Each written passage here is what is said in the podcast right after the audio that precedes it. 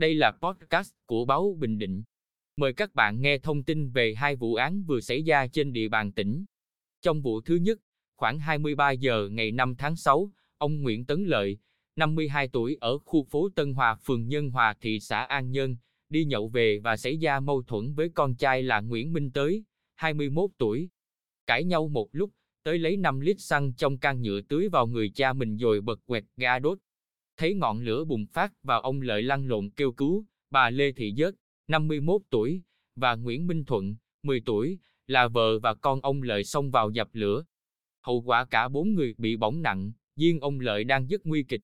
Trong vụ thứ, sáng ngày 7 tháng 6, chị Phạm Thị Gái, 43 tuổi, ở xã Mỹ Đức, huyện Phù Mỹ, lấy nước từ bình lọc nước của gia đình để uống thì thấy đầu lưỡi bị tê, nước có mùi khó chịu. Thấy điều bất thường, chị Gái liền kiểm tra bình lọc, bình thủy đựng nước và nước sử dụng cho vật nuôi trong gia đình thì đều thấy có màu xanh giống nhau, nên thông báo mọi người trong gia đình không được sử dụng. Khoảng 10 giờ cùng ngày, chị Gái thấy người mệt và khó thở nên được gia đình đưa vào trung tâm y tế huyện Phù Mỹ điều trị, sau đó được chuyển vào bệnh viện đa khoa tỉnh cấp cứu. Sự việc được gia đình báo cho công an huyện Phù Mỹ.